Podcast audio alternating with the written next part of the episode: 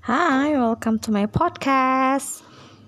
Nah, sekarang ya kita masuk ke materi keempat or we are now on the chapter 4. The material is about invitation. Well, um, before I start the lesson, uh, you've got answered my question about invitation rata-rata kalian uh, udah punya pengalaman baik mengundang ataupun dapat undangan. Well, here what I would like to explain is about the invitation itself. Jadi undangan itu sendiri sebenarnya ada dua macam. Ada yang undangan secara lisan, ada yang undangan secara tertulis.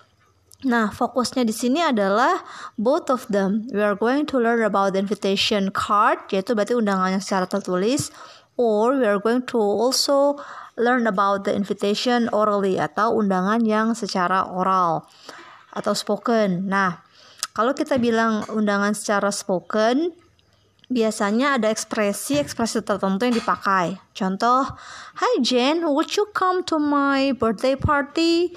Nah, would you come to my birthday party itu berarti ajakan atau undangan untuk datang ke pesta ulang tahun.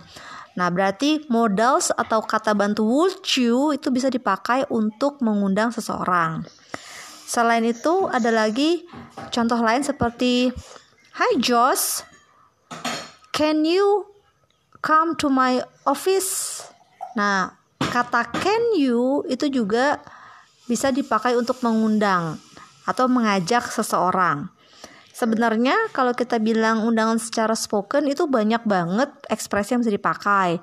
Nah, teman-teman bisa search atau googling sendiri untuk undangan secara spoken supaya kalian bisa lebih membedakan mana yang undangan secara formal atau secara informal. Tetap konteksnya adalah mengundang secara lisan.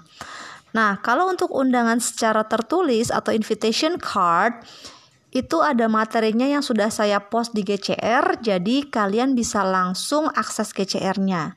So, happy learning everyone. Have a nice day.